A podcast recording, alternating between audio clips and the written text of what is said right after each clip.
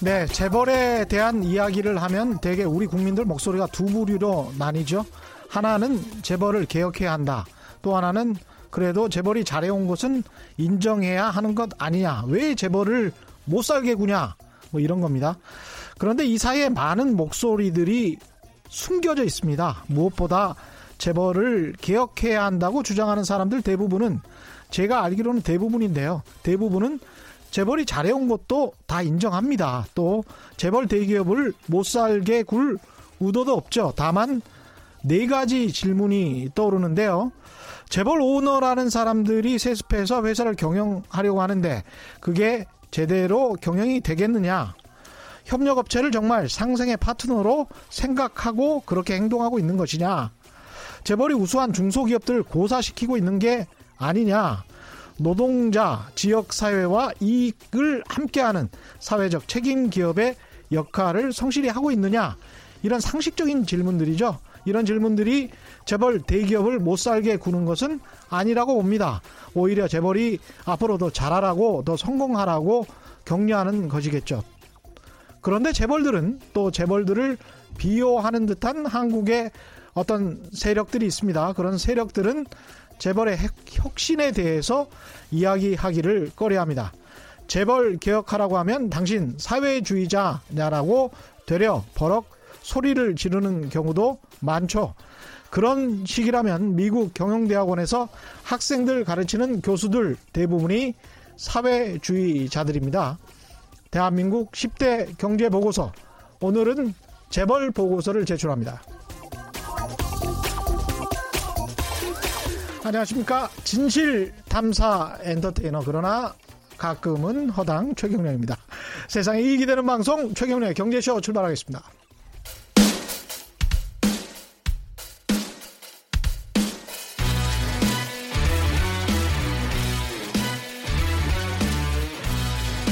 최경영의 경제쇼 특별기획, 이천십구 대한민국 십 대 경제보고서.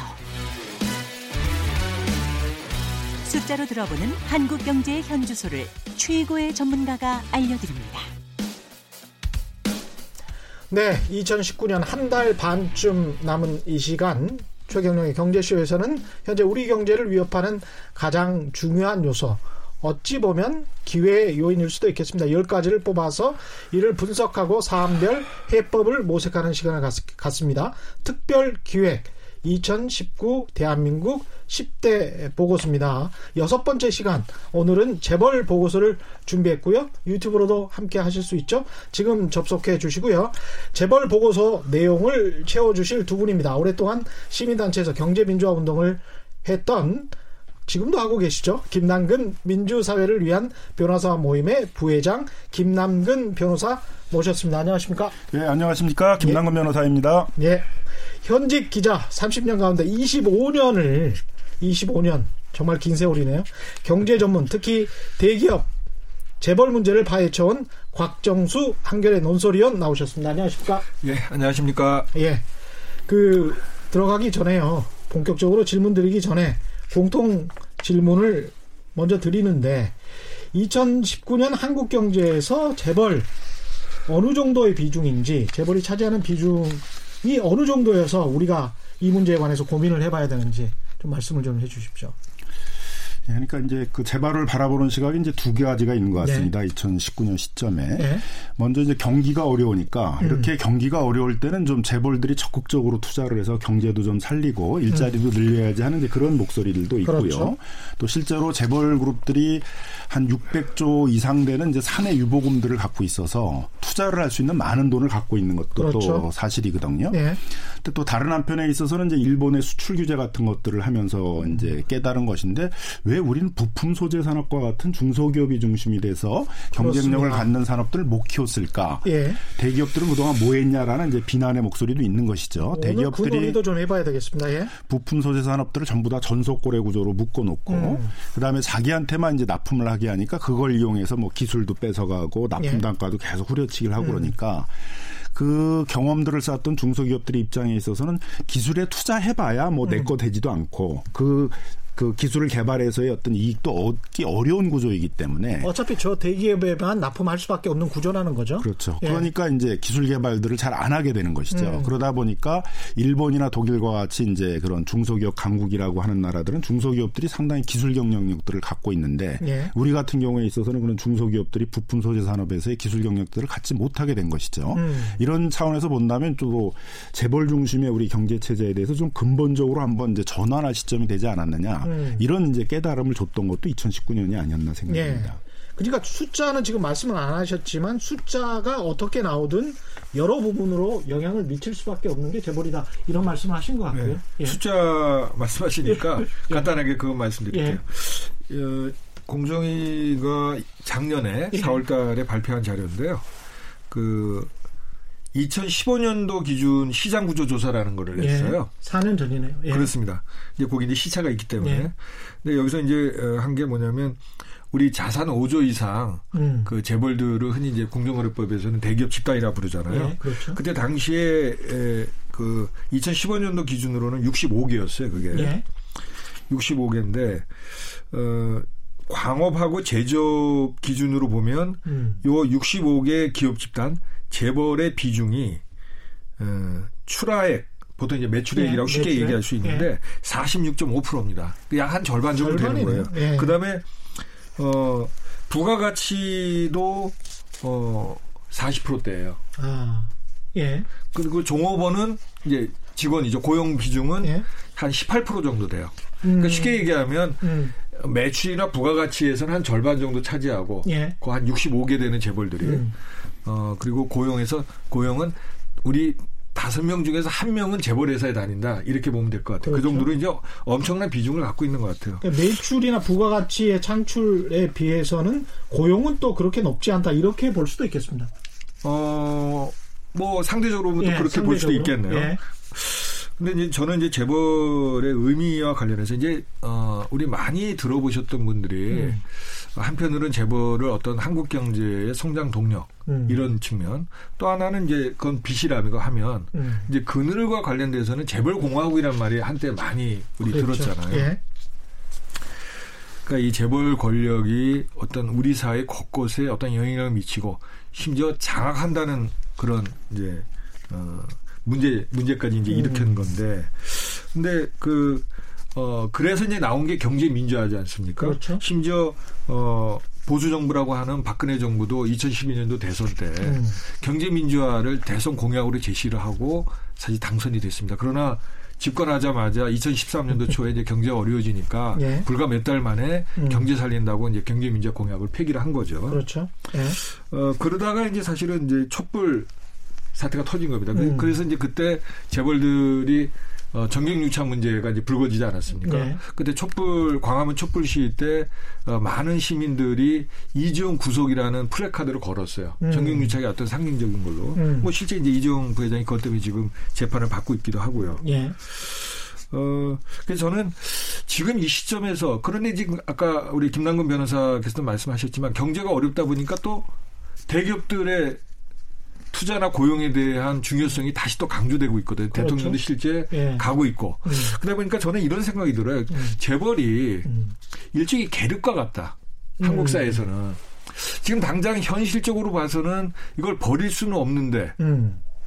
그렇다고 계속 이것을 언제까지나 이걸 의존해가지고는 한국 사회 발전이 안 된다. 지금 경제적으로도 보면은 음. 투자와 고용에 대한 의존 얘기도 나오지만 이미 그 소위 우리 낙수효과라고 그러잖아요. 예. 재벌의 발전이 음. 우리 사회에 에, 이렇게 사방으로 확산되는 그런 효과가 음. 사실상 사라졌다. 그래서 문재인 대통령도 재벌 의존 성장 전략을 벗어나겠다는 얘기를 하지 않았습니까? 예. 그래서 나온 게 사실은 이제 공정경제, 혁신, 어, 혁신성장, 음. 또 어, 소득주도 성장 이런 얘기를 한 건데 예. 뭐 여러 가지 거기에 대한 이제 평가는 음. 뭐 차후에 하겠습니다만 음. 근데 결과적으로 보면 요새 이제 어, 그런 개혁은 어, 제대로 좀 미흡하고, 음. 그러다 보니까 정권이 이제 소위 우리 반환점을 돌기 시작했잖아요. 음. 그리고 내년도 그 총선을 앞두고 오다 보니까 좀 조급하고, 또 마땅히 대안도 없고, 그렇죠. 그러니까 이제 예. 재벌들한테 달려가서, 어, 투자하고, 고용이고, 이거를 이제 부탁을 하는데, 그러다 보니까 이게 개혁이 잘 되면서 그런 일이 병행이 된다면 그건 뭐 음. 박수를 받을 일인데 음. 개혁은 미진한데 또 그렇게 과거 정부의 행태들이 나타나니까 음. 개혁 진보 진영에서는 개혁이 음. 후퇴하고 있다. 과거로 되돌아가고 있다. 이런 비판이 음. 나오는 것 같아요. 지금 여기, 굉장히 중요한 시점인 것 같습니다. 그렇죠? 그런 면에서 보면. 여기에서 말하는 재벌 개혁이라는 건 뭘까요? 뭐를 재벌 개혁이라고 우리가 이야기할 수 있을까요? 네, 뭐 전체적으로 관통되는 이제 그 네. 아젠다도 있고 음. 또 시대에 맞춰가지고 아젠다들이 있었습니다. 네. 재벌 개혁 얘기가 이제 처음 우리 사회에 크게 등장했던 것이 이제 천구백육십 년 오일육 군사 쿠데타가 일어나고 이제 재벌 총수들을 호텔에다 다 가둬놓고 음. 군사 정권이 네. 그다음에 부정 축제 이제 네. 하지 않겠다 네. 이런 걸 선언하게 만들고 음. 뭐 이제 일정 정도 사회 환원하고 음. 하는 그런 조치들을 이제 취했습니다. 그때는 이제 이승만 정권과 재벌들이 결탁을 해가지고 이제 각종 특혜 산업 같은 것들을 음. 이제 지원을 받고 또 뭐 밀수 뭐 이런 음. 것들 해가지고 이제 어. 수단과 방법을 안 가리고 돈을 벌면서 또 이런 부, 부정한 정치자금 같은 거 내고 그게 재벌이었고 예, 그게 네. 이제 그렇게 해서 재벌이 성장을 했던 음. 거죠 정권의 비호하에서. 그래서 부정 축제 뭐 척결 정경유착 뭐 척결 이런 것들이 이제 주요 이슈였습니다. 예. 그다음에 이제 아이엠에프 때는 재벌이 또 다 동반 부실화돼가지고 그렇죠. 다 같이 망한 거예요. 예. 그래서 그 재벌들이 순환 출자 구조로 다 이어져 있고 또 음. 채무 보증들을 서로 연대 보증을 서 있다 보니까 한두 개의 계열사가 부실화되게 되게 되면 이제 다 같이 연쇄적으로 파산하는 그런 모습들이 보이면서 그 당시 유명했던 이제 많은 재벌들 뭐 진로라든가 이런 데들이 이제 같이 그랬죠. 재벌 단위로 예. 그냥 다 폭삭 망하면서 경제 예. 위기를 불러와서 한보, 기아. 예. 그래서 이런 방식으로 놔두면 안 되겠다. 음, 음. 그래서 이제 그때 재벌 이제 개혁의 음. 그 주요 아젠다들은 이제 재벌들이 이렇게 연쇄적으로 망하지 않도록 음. 부실화되지 않도록 하기 위해서 뭐 순환 출자 구조를 예. 개혁하고 무분별한 출자를 하지 못하도록 이제 음. 뭐 출자 총액 예. 제한 규제를 하고 이런 것들이 이제 아젠다였고요. 음. 근데 이천 년대에 들어오니까 이제 조금 또 상황이 바뀌어가지고 음. 재벌들이 지주회사 체계로 가면서 그 지주회사 밑에 자회사를 갖고 자회사 밑에 또 손자회사를 갖고 그러다 보니까 음. 재벌로 많은 계열사들이 만들어지게 되고 음. 또 재벌로 많은 이제 일감들이 다 들어오게 되다 보니까 예. 재벌로의 경제력 집중이 심화된 음. 거죠. 그래서 중소기업이나 중견기업들이 일감을 갖기가 어렵게 되고 음. 재벌들하고 경쟁이 어려워지고 예. 이러다 보니까 지금에 있을 재벌 개혁의 가장 핵심적인 이슈 중에 하나는 이제 재벌로의 경제력 집중을 막자. 경제력 집중 문제다. 경제력 집중을 예. 억제하자. 어. 뭐 이런 것들이 이제 중심 이제 테마들로 많이 오르는 거죠. 지금 현재 핵심적인 재벌 개혁 이슈는 재벌의 경제력 집중 문제다. 어떻게 생각하십니까? 어, 아니, 그건 분명히 예. 중요한 거고요. 예. 어. 예를 들면 지금 아까 말씀하신 것처럼 출자총액 제한제도 그거는 음. 이제 재벌들이 자기가 갖고 있는 자산 뭐 이런 덩치에 비해서 음. 과도하게 에, 투자를 하지 출자를 하지 못하도록 하는 규제였어요. 음. 사실은 그걸 왜 그랬냐면 외환위기 때 어, 여러 가지 외부적인 요인도 있었지만 내, 재벌 체제 내부적으로 보면 소위 그 외부 차입에 의존한 무리한 사업 다각화가 위기를 자초했잖아요. 그렇죠. 하나 망하면 다 망해버리는. 아, 그렇죠. 예. 그리고 또 거기다 예. 이제 순환축제를 엮였기 때문에. 예. 근데 이제, 어, 경제력 집중 억제에서 어느, 어, 시점에선가 음. 좀 약간 무게중심이 좀 옮겨간 것 같아요. 그게 뭐냐면 요즘으로 치면 공정경제고, 음. 어, 좀 이전에 박근혜 정부나 이명박 정부, 또 노무현 정부 때로 치면 그게 경제 민주화인 겁니다. 이게 뭐냐면 재벌의 불공정 행위 자체가 음. 우리 경제에 공정한 경쟁을 해쳐서 예를 들면 중소기업이 크는 걸 막고 혁신기업이 크는 걸 막고 우리 사회의 독과점 구조를 더 심화시키고 국민들의 결국 그 피해가 돌아가고 음. 하는 또 양극화를 더 심화시키고 네. 그러니까 이 어, 과거에 과거에는 재벌로의 경제력이 집중되는 것에 대한 폐해에 초점이 맞춰졌다면 음. 지금은 그런 불공정한 어, 소위 그 행위 음. 이 자체에 대한 규제가 필요하다. 음. 그래서 지금 뭐 지금 문재인 정부도 제시한 것처럼 공정경제로 옮겨 간, 간 거죠. 근데 지금 예. 지금은 이제 그게 화두인 것 같아요. 예. 근데 이제 그냥 생각해 보기에는 이게 플러스 마이너스 제로섬 게임이 아니냐 이런 생각도 합니다. 그러니까 재벌의 재벌을 규제하고 중소기업을 육성한다고 하는데 국민경제 전체 입장으로 봤을 때는 재벌도 플러스가 되고. 그 다음에 중소기업은 플러스 플러스가 돼서 중소기업이 조금 더 성장 속도가 빠르고 그래서 지금 못 따라갔던 거를 좀 따라가주면서 그러면서 중소기업도 재벌의 어떤 협력업체 이상의 경쟁력을 가질 수 있어야 되지 않을까. 그런 측면에서 재벌 것을 뺏어서 중소기업에 주는 정책으로 비춰진다면 그게 국민경제에 그렇게 좋을까, 이런 비판도 가능할 것 같은데요. 아니, 이제 그런 측면보다 네. 예를 들면 이제 재벌들이 소위 이제 그 경쟁력이 좀 그 없는 중소기업들이 하기에는 좀 어려운 뭐 예. 신산업 분야라든가 이런데 음. 이제 선도적으로 투자를 해준다면 이제 경제에 상당히 그렇죠. 긍정적인 효과를 예. 갖겠죠. 예. 근데 문제는 이제 재벌들이 그 투자를 하는 행태들을 보게 되게 되면. 음. 주력 산업에서의 이익을 많이 얻으면 음. 주력 산업에 대해서는 총수일가들이 지분이 많지가 않거든요. 음.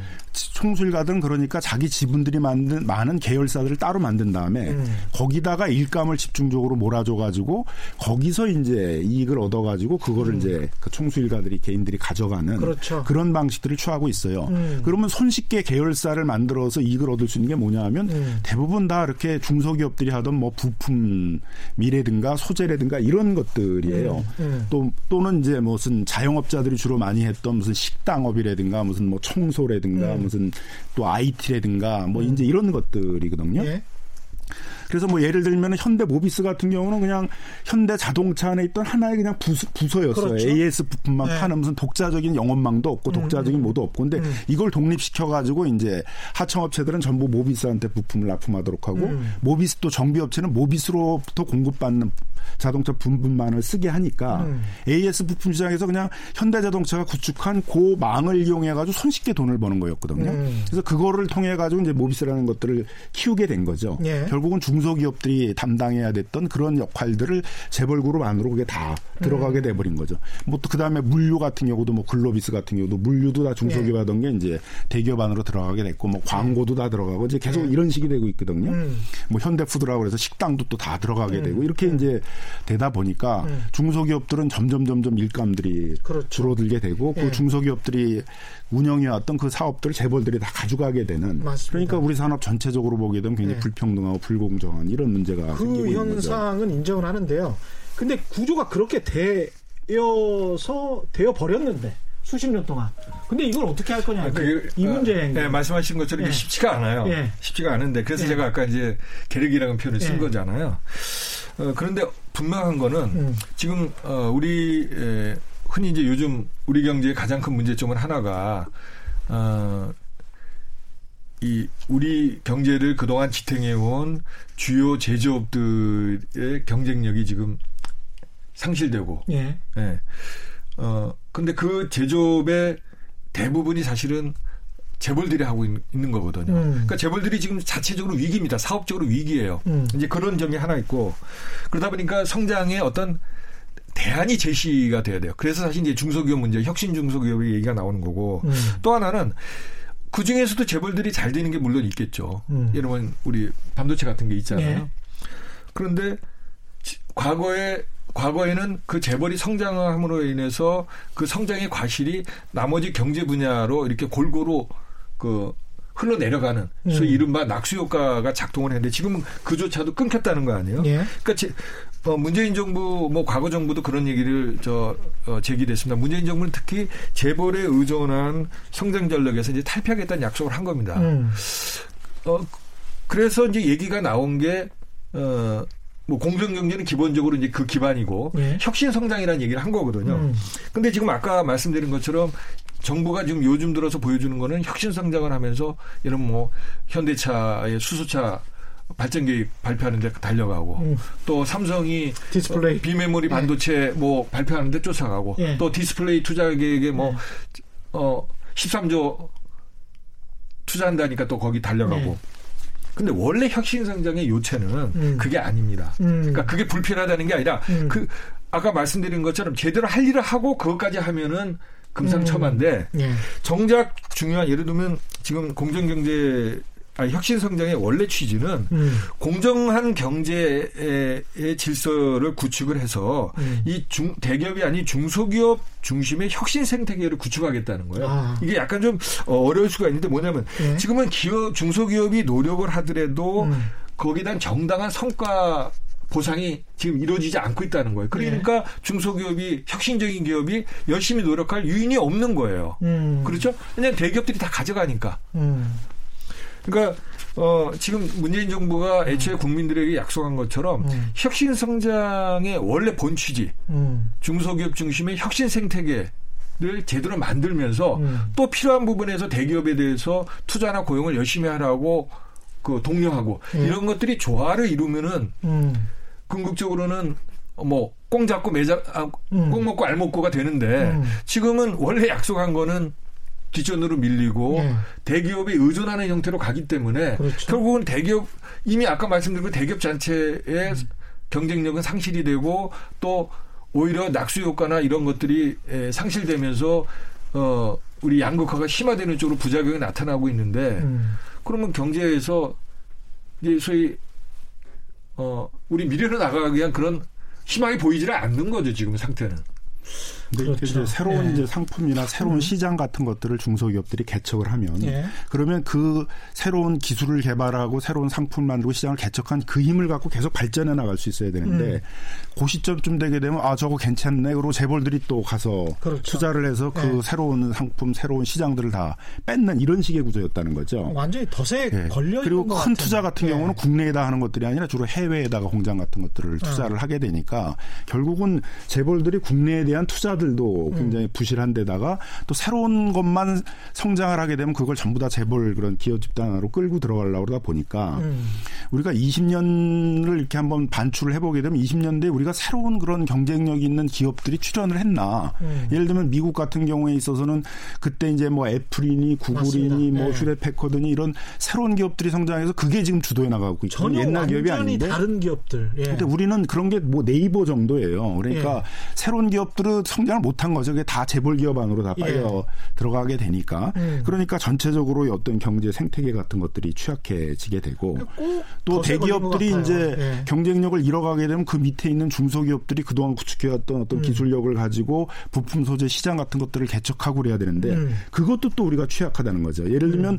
우리는 자동차 완성차 산업은 있는데 음. 자동차 부품 산업이 없어요. 음. 근데 다른 나라를 보게 되게 되면 뭐 독일에 이제 뭐 보신이 맞습니다. 일본의 덴손이 음. 이런 데들은 굉장히 웬만한 세계적이죠. 완성차 뭐 네. 못지않은 부품 산업들이 음. 키워져 있는 거거든요. 음. 근데 우리는 그런 부품 산업들이 자동차 같은 데서도 못 컸다는 음. 거죠. 음. 그럼 뭐 조선도 마찬가지로 조선이 컸다 그러면 그거에 따라서 어떤 뭐 피스톤을 만드는 우리 중소기업이 해외에 진출해가지고 그런 이제 경쟁력 있는 그 피스톤을 만들었던 걸 가지고 이제 또 시장을 개척한 데 이렇게 돼야 되는데 이런 기업들이 하나도 성장을 못했다. 음. 왜 그랬느냐. 음. 다 우리 그 대기업들이 성장하는 방식이 뭐냐 하게 되면 부품 산업이나 소재 산업들이 키워지면은 우리한테만 납품해라. 음. 너 해외에다가 다른 우리 경쟁 회사에다가 싸게 납품하면 우리 경쟁력 까먹는 거잖아. 음. 그래서 자기들한테만 싸게 이제 납품하게 이렇게 전속 거래 기획으로 다 묶어두는 거였고. 정석적으로 노예처럼. 그렇죠. 네. 이게 우리 대기업의 경쟁력이었다는 거예요. 수출 경쟁력에서 부품 소재들 갖다가 싸게 공급받는 것들이 주요 경쟁력이었기 음. 때문에. 그리고 또 정부도 그런 정책을 썼어요. 천구백칠십오 년도에 중소기업 수출 계열화 촉진에 관한 법률들을 만들어가지고 음. 다 대기업의 부품 소재 산업의 계열화로 가라. 아, 예. 그래서 우리 현대자동차나 이런 데들이 해외에서 경쟁력을 가질 수 있었던 건 이 싼 부품을 공급받을 수 있는 이 망이었던 거죠. 맞습니다. 국가적으로 예. 만들어줬던. 그런데 예. 이게 또 역으로 보게 되게 되면 음. 그 중소기업들이 못 크게 되는 역할을 했던 거죠. 그래서 우리가 그렇죠. 그런 어. 덴소나 보시 같은 그런 이제 부품 소재 산업들이 음.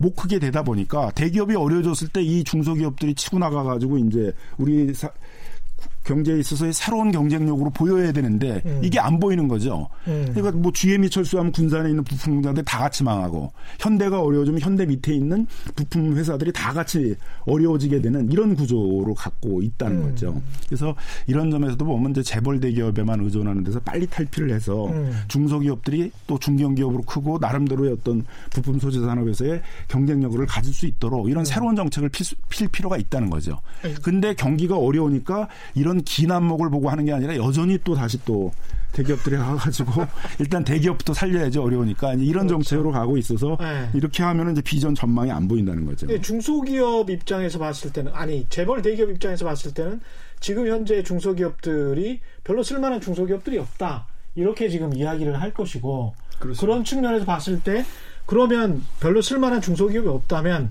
그 중소기업을 그 중소기업의 생태계를 누가 키울 거냐 라는 문제, 그 다음에 어떻게 키울 거냐라는 문제가 남아있는데 그걸 이야기를 할 때 어떻게 키울 거냐라고 하면 대기업이나 재벌 쪽에서는 어떤 규제가 들어가게 되면 그거는 우리한테 불리하니까 그렇게는 하지 말고 현 생태계는 그대로 놔둔 상황에서 당신들끼리 할당을 해봐봐. 이런 식 아닙니까 지금?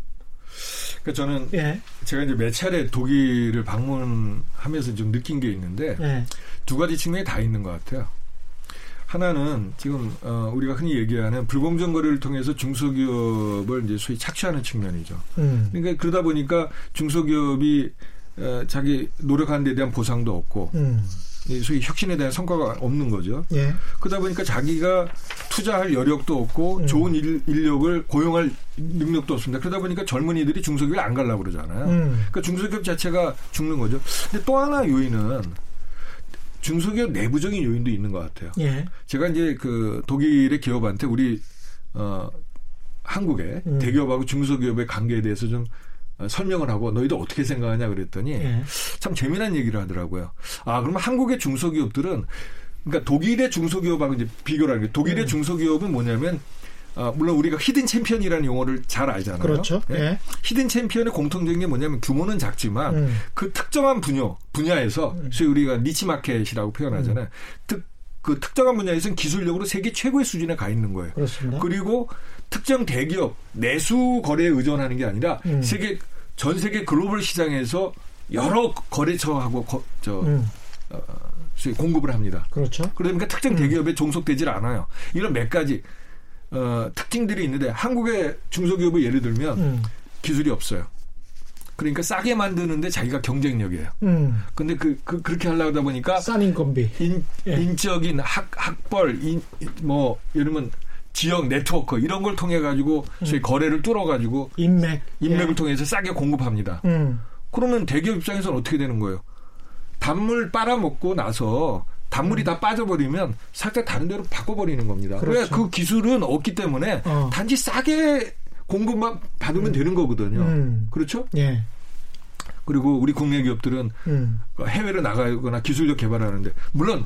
어, 우리 중소기업들이 뭐 할 말이 많겠죠. 음. 아, 우리가 할 수 있는 여력이 있냐. 그러나 어쨌거나 중소기업들도 스스로 혁신의 노력이 필요하다는 거예요. 그렇습니다. 그래서 그, 예. 그 독일 기업에서. 음, 근데 그건 좀 약간 예? 좀 제가 반론이 필요한 부분도 예? 좀 있을 아, 것 같아요. 예. 근데 반대 제가, 측면도, 예? 반대 측면도 있었다는 음. 거죠. 그러니까 우리가 그 구십 년대 이래로 굉장히 국산화 개발이라는 걸 많이 했어요. 해외에서 음. 조달하던 부품 같은 것들을 음. 국산에서 개발하자 그래서 이제 자동차는 뭐 굉장히 많이 됐고 예? 선박이나 이런 데도 많이 됐는데 음. 그때 다 어떤 식으로 했었어요? 하면은 중소기업들이 다 설계서부터 기, 제조까지 기술 개발을 다 해요. 예. 그러면 이제 양산 단계에 가게 되면 음. 대기업들이 기술 자료 다 가져와. 근데 중소기업 입장에서는 개발을 다 해놨는데 저기다 납품을 해야만 이게 실현이 될 거 아니에요? 근데 납품을 대량으로 해야 되는 단계에서 예. 기술 자료를 다 갖고 와야만 납품을 받아주겠다. 그러니까 기술 자료를 다 넘겨준 거예요. 그러면 그 기술 자료를 가지고 그 대기업은 다른 중소기업한테 주면서 너희는 더 싸게 생산해봐. 맞아요. 그러면은 그 기술을 개발하는 데는 기술 개발 비용이 들었기 때문에 그렇죠. 당연히 납품 비용이 전혀 기술 개발을 안 해서 그 기술 자료 대기업한테 받은 중소기업보다는 비쌀 맞습니다. 수밖에 없잖아요. 예. 그럼 가격 예. 경쟁력에서는 떨어지게 되는 거죠. 그런데 어. 대기업들은 그거를 이오나 다오나 이런 표현을 써가면서 했다는 거죠. 음. 그러니까 처음에는 대기업의 입장에서는 그렇게 기술 개발한 것들을 기술 개발 비용 하나도 자기가 안 들이면서도 음. 또 납품 대금을 훨씬 싸게 공급해가지고 음. 빠르게 성장할 수 있었지만 음. 지금부터는 이제 중소기업들이 기술 개발에 안 들어가는 거죠. 음. 해봐야 어차피 대기업한테 뺏기는데 이거 나중에 다른 중소기업한테 넘겨가지고 싸게 납품하게 할 텐데 음. 이러니까 안 하고 있는 것들이죠. 음. 예를 들면 지금 반도체에서 문제가 되고 있는 에칭가스라는 것도 예. 우리나라의 한 중소기업이 일본에서 공급하는 그 정도의 기술에 대한 특허를 가지고 있어요. 그럼 사백억 에서 오백억을 투자해야지만 이걸 공급할 수 있는데 음. 사백억, 오백억을 회수하려고 그러면 십 년 동안은 그래도 영업이익이 한 뭐 십 퍼센트, 십오 퍼센트 대개 납품을 할 수 있어야 되거든요. 음. 근데 그 중소기업이 전망하기에 이거를 해서 뭐 삼성이나 에스케이에 납품을 하면 한 삼, 사 년은 제값에 납품을 하는데 음. 그러면 이제 점점 점점 이제 그 기술 자료 가져와 그다음서 납품 대금을 조금 조금씩 깎기 시작하면 음. 그 사백억, 오백억을 회수를 못 한다는 거죠. 그러니까 투자를 안 하게 되는 거죠. 음. 그러니까 계속 이런 식이 반복이 되다 보니까 음. 이제 국산화 개발이나 부품 소재 개발들이 점점 안 되고 있는 거예요. 어떤 기업이 클 수 있겠습니까? 그럼 대기업 말고. 그러니까 부품 소재 산업을 육성한다라는 것들은 대기업만 지원해 준다고 되는 게 아니라 네. 공정 경제 행정이 개입돼야 되는 거죠. 음. 중소기업들한테 걱정하지 마. 요번에는 진짜 이 문재인 정부에서 국산화 개발하는 거에 대해서는 음. 적어도 공정거래위원회가 나서가지고 음. 그 개발한 기술 절대 대기업에 뺏기지 않게 하고 음. 그다음 그 개발한 기술로 대기업 한국에 있는 대기업한테만 납품하는 게 아니라 음. 해외에 있는 다른 그런 경쟁 대기업에도 해외에 있는 기업들한테도 납품할 수 있게 전속 계약에 묶이지 않게 할 거야. 음. 이런 신뢰를 줘야 된다는 거죠. 그래야지 중소기업들이 기술을 개발할 수 있죠. 근데 다행스러운 건 우리나라에 있는 중소기업들이 꽤 그래도 기술들을 많이 갖고 있다는 거예요. 그렇겠죠. 그런 걸 할 수 예. 있는. 예. 그러니까 정부가 정책만 잘 피고 대기업에 이렇게 불공정행위로부터 음. 벗어날 수 있게 해주게 되면 음. 그런 부품 소재 산업들이 많이 육성될 수 있는 그런 음. 저력을 갖고 있다는 거죠. 음. 지금 정부가 문재인 정부가 그런 정책을 펴고 있는 겁니까? 어떻게 보십니까? 아, 그 전에 예. 그 어 근데 올해가 예. 올해 경우에 저, 제가 보기에는 굉장히 재벌 역사에서 예. 어, 좀 상징적인 해인 것 같아요. 음, 네. 예. 그 얘기를 좀 하면서 예. 우리 정부 정책을 얘기를 좀 했으면 좋겠는데 예. 지금 재벌 역사를 재계일인 삼성 기준으로 보면 한 지금 팔십 년을 넘었어요. 예. 삼십 년대 후반에 삼성물산부터 시작했거든요. 음, 예. 어 근데 올해가 이 재벌 역사에서 어떤 큰 획을 긋는 그런 해일 것 같아요. 예. 저는 어떤 점에서 그러면 하나는 이제 경영적인 측면과 지배구조 측면을 양쪽에 다 볼 수가 있는데 예. 어, 지금 주요 재벌이 영위하고 있는 주력 제조업 경쟁력 약화 음. 부분 아까 말씀드렸잖아요. 지금 조선, 철강, 자동차 다 어렵습니다. 지금. 음. 그래서 어, 뭐 메모리 반도체 정도가 지금 우리 세계 일 위라고 하는데 음. 어, 지금 재벌 자체가 사업적으로 굉장히 위기예요. 네. 그리고 또 하나 올해 이제 그 일본 그 수출 규제 문제가 터졌잖아요. 음. 그러니까 재벌이 그동안은 글로벌 체인망, 특히 음. 이제 어 가격이나 품질에서 어 우리보다 싸고 품질이 안정적이면 다 해외에 가서 구매를 했단 말이에요. 특히 네. 그러다 보니까 일본의 의존이 예, 높았는데 이번에 일본에서 딱 수출 규제 들어오니까 그 문제가 딱 어 우리가 그동안 놓친 것들이 표면화돼 버렸잖아요. 그렇죠. 그러니까 네. 이제 뒤늦게 수입선 다변화한다. 또 필요한 거는 국산화한다고 하는 거예요. 그러니까 음. 대기업 위주의 성장 전략이 이번에 그 허점이 드러난 거거든요. 음.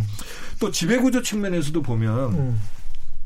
올 삼월 달에 우리 한진그룹 사건 많이들 예, 아시잖아요. 예, 예. 그렇죠. 대한항공. 예. 어, 대한항공. 음. 그 한진의 조양호 회장이 뭐 가족들의 갑질 논란에 이어서 음. 각종 불법 비리 혐의로 기소되고 재판을 맞습니다. 받았잖아요. 예. 근데 이제 조양호 회장이 등기이사 선임 안건이 주총에서 주주들에게 의해서 거부됐단 말이죠. 예. 이거는 사실은 우리가 흔히 재벌 총수, 우리 뭐 특히 음. 거북하지만 음. 스스로들 우리 한국에서는 뭐 재벌 총수들을 오너라고 많이 불렀잖아요. 기업의 주인인 것처럼. 당연하게 그렇게 생각했습니다. 네. 근데 사실은 말이 안 되는 거죠. 예. 그 사람들은 소수, 사실은 음.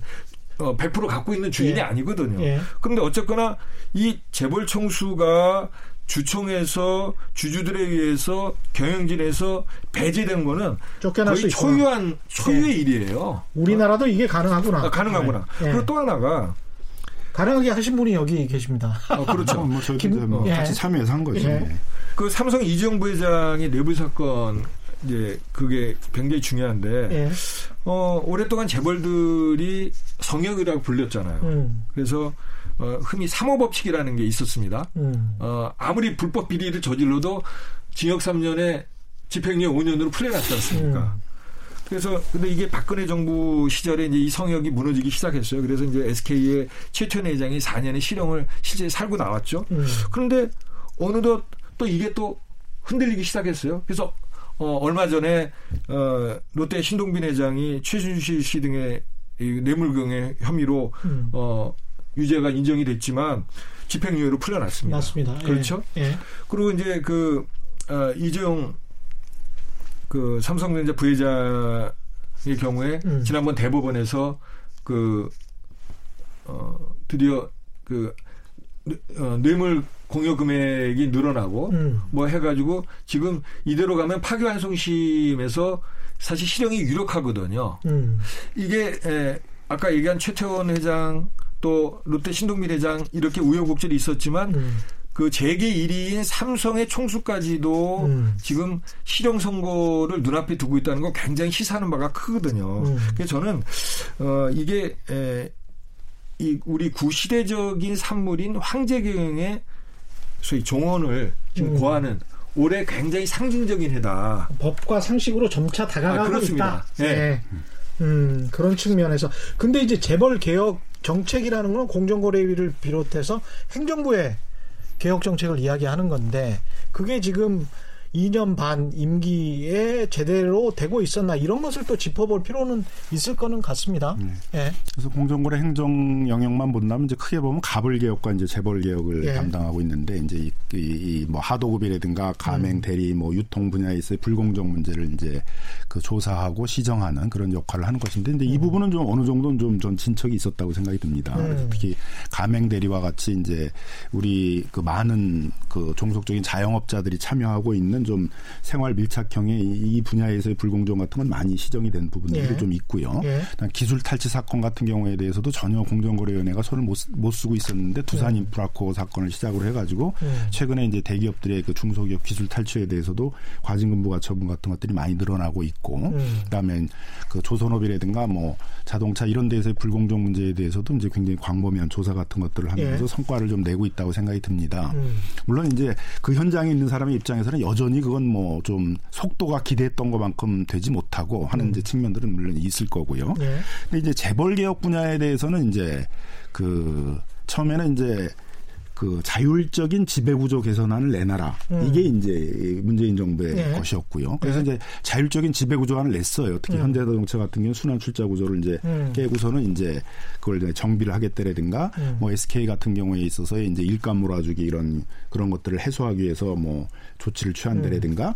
이런 부분들이 좀 있었습니다만은 역시 이제 자율적인 거에 한계가 있는 거죠. 음. 그러니까 이제 그 굉장히 제한적인 분야에 대해서만 이제 자율 개선안을 내고 그렇죠. 그것도 이제 지지부진한 상태가 되다 보니까 음. 어쨌든 이 재벌로의 경제력 집중 현상 같은 것들이 완화가 돼야 되는데 음. 그런 것들이 오히려 더 계열사들이 늘어나고 음. 또 그 안에서의 이 내부 거래 소위 이제 일감 몰아주기라고 그러잖아요. 그래서 일감 몰아주기를 통해 가지고 계열사들을 지원하는 행위. 일감 몰아주기라는 거는 그렇게 계열사를 지원하게 되면 이제 중소기업들이 하던 일감들이 음. 재벌 대기업 안에 들어오게 되니까 중소기업들이 점점 일감들이 줄어들게 되고 꼼수도 계속 개발하고 있잖아요. 네, 그리고 또 네. 자영업자들이 하던 일들까지 계열사를 늘려가니까 자영업자들의 음. 생존권의 위기도 오게 되고 음. 또 주력회사에서 번 돈들을 갖고 주력회사의 지분이 없는 재벌 총수들이 이제 계열사로 옮겨가지고 이익을 취해가니까 경제정의에도 네. 반하는 게 있고 네. 그게 또 불법적인 경영권 음. 승계 수단도 된단 말이에요. 계열사를 그렇게 키워가지고 그게 이제 나중에 지주회사 같은 것들로 하게 만들어 버리니까 음. 그래서 이제 어떻게 보면 이 재벌 문제에서의 아주 상징적인 집약점을 보여주는 게 일감 몰아주기, 예. 재벌 총수들의 어떤 그런 사적 이익 음. 편취 행위들인데요. 음. 근데 이런 부분에 대해서도 이게 줄어든 게 아니라 문재인 정부에서 더 늘어났다는 거죠. 예. 재벌들의 입장에서는 공정거래법상에 있어서 규제만 피하면 된다. 예. 이렇게 생각을 해서 요걸 피하기 위해서 요즘은 다 간접적인 방식으로 바꾸고 있어요. 재벌 총수가 지분을 많이 갖고 있는 그 회사의 일감 몰아주는 게 아니라 예. 그 회사의 자회사, 뭐 백 퍼센트 자회사나 음. 오십 퍼센트 자회사를 만들어서 그 자회사의 일감 몰아주기를 하니까 재벌 총수들이 지분을 갖고 있는 그 회사에 대한 일감 몰아주기가 아니잖아요. 근데 예. 재벌 총수 입장에서는 그 회사의 자회사에 대한 일감을 몰아준 다음에 거기서 얻은 이익을 배당이나 그렇죠. 뭐 상표권 수수료나 예. 이런 걸로 이제 그 총수 일가가 지분을 많이 갖고 있는 회사로 옮겨와가지고 또 이익을 취할 수 있게 되니까. 야. 그래서 세계적으로는 이제 일감 몰아주기나 이런 부분들은 하게 되게 되면 이제 이사회가 먼저 견제를 하게 되고. 끊임없이 빠져나가는군요. 네. 네. 이사회가 견제를 안 하면 주주들이 주주대표 소송을 제기를 하고 네. 징벌적 손해배상으로 이사들에 대해서 거액의 손해배상이 걸리니까 음. 그 회사법 체계 안에서 이런 일들이 안 일어나게 견제가 되는데 음. 우리는 그 회사법 체계 안에서 이사회가 사실상은 총수일가들에 대한 거수기 거수죠. 역할만을 네. 하고 제대로 견제 역할을 이제 못하는 데다 또 주주대표 소송을 하기 굉장히 어렵게 음. 만들어 나가지고 이게 그 회사의 체계, 시장 안에서의 어떤 주주들이라든가 뭐 종업원이라든가 이런 데에서 견제가 안 되다 보니까 음. 자꾸 공정거래위원회 행정력을 통해 가지고 이걸 지금 막으려고 그러는데 음.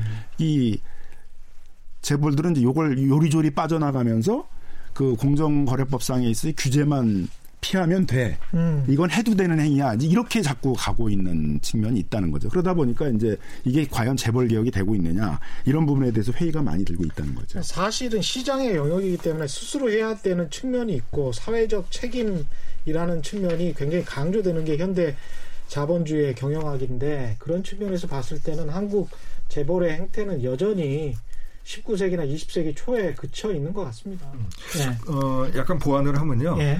그 원래 이제 김상조 청와대 정책실장이 공정거래위원장으로 갔잖아요. 음. 그래서 이제 경제개혁이 상징적인 인물로 이제 어, 부각이 됐는데 실제로 김상조 위원장이 어, 제기한 게 재벌 개혁과 관련된 삼 단계 전략입니다. 음. 첫 번째가 이제 법 집행 강화하고 두 번째가 우리 김남근 변호사님 말씀하신 것처럼 재벌들한테 자율적 개선안 내라는 거고 예. 세 번째로 그것도 안 되면 법과 제도를 국회에서 바꾸겠다고 얘기한 거거든요. 음. 실제로 이제 지난 이 년 반 동안 재벌들에 대한 법 집행 강화를 보면 상당히 또 이루어진 부분이 있어요. 음. 지금 뭐 기억하실지 모르겠습니다만 하림, 대림, 금호, 하이트진로, 한진, 현대, 한화, 태강 여기가 지난 이 년 반 동안 다 총수리가 사입 편치로 제재를 당한 건 아, 맞아요. 예. 어? 그런데 여기서 이제 누군 또 그럴 수 있어요. 예. 아니 그러면 일 대에서 십 대 그 상위 그룹은 없잖아. 음. 어? 그 아래 또리만 한 거 예. 아니야. 이런 지적이 있을 수 있어요. 그런데 예. 두 번째는 아까 말씀하신 것처럼 자율적인 개선안이 발표가 됐지만 음. 어, 사실 저는 본질적으로는 바뀌지 않았다고 봐요. 그거는 음. 최근에 공정위가 그 대기업 집단의 내부거래 현황을 발표한 걸 보면 음. 어, 작년 같은 경우에 전체 매출에서 그 내부 거래가 차지하는 금액이나 비중이 다 높아졌어요. 아. 어. 음. 근데 사실 내부 거래라는 게 경제, 경제나 경영학에서 말할 때는 음.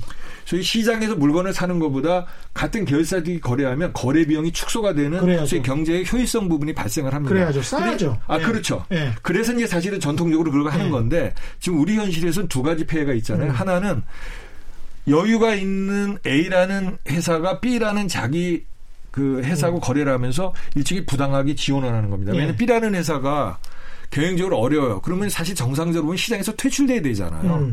그런데 음. 거기다가 더 비싸게 뭐 예. 물건값을 더 쳐줘서 해준다든가 예. 그쪽에 만든 거를 사준다든가 이래서 사실은 시장의 공정한 경제가 해치는 그렇죠. 거예요. 예. 어?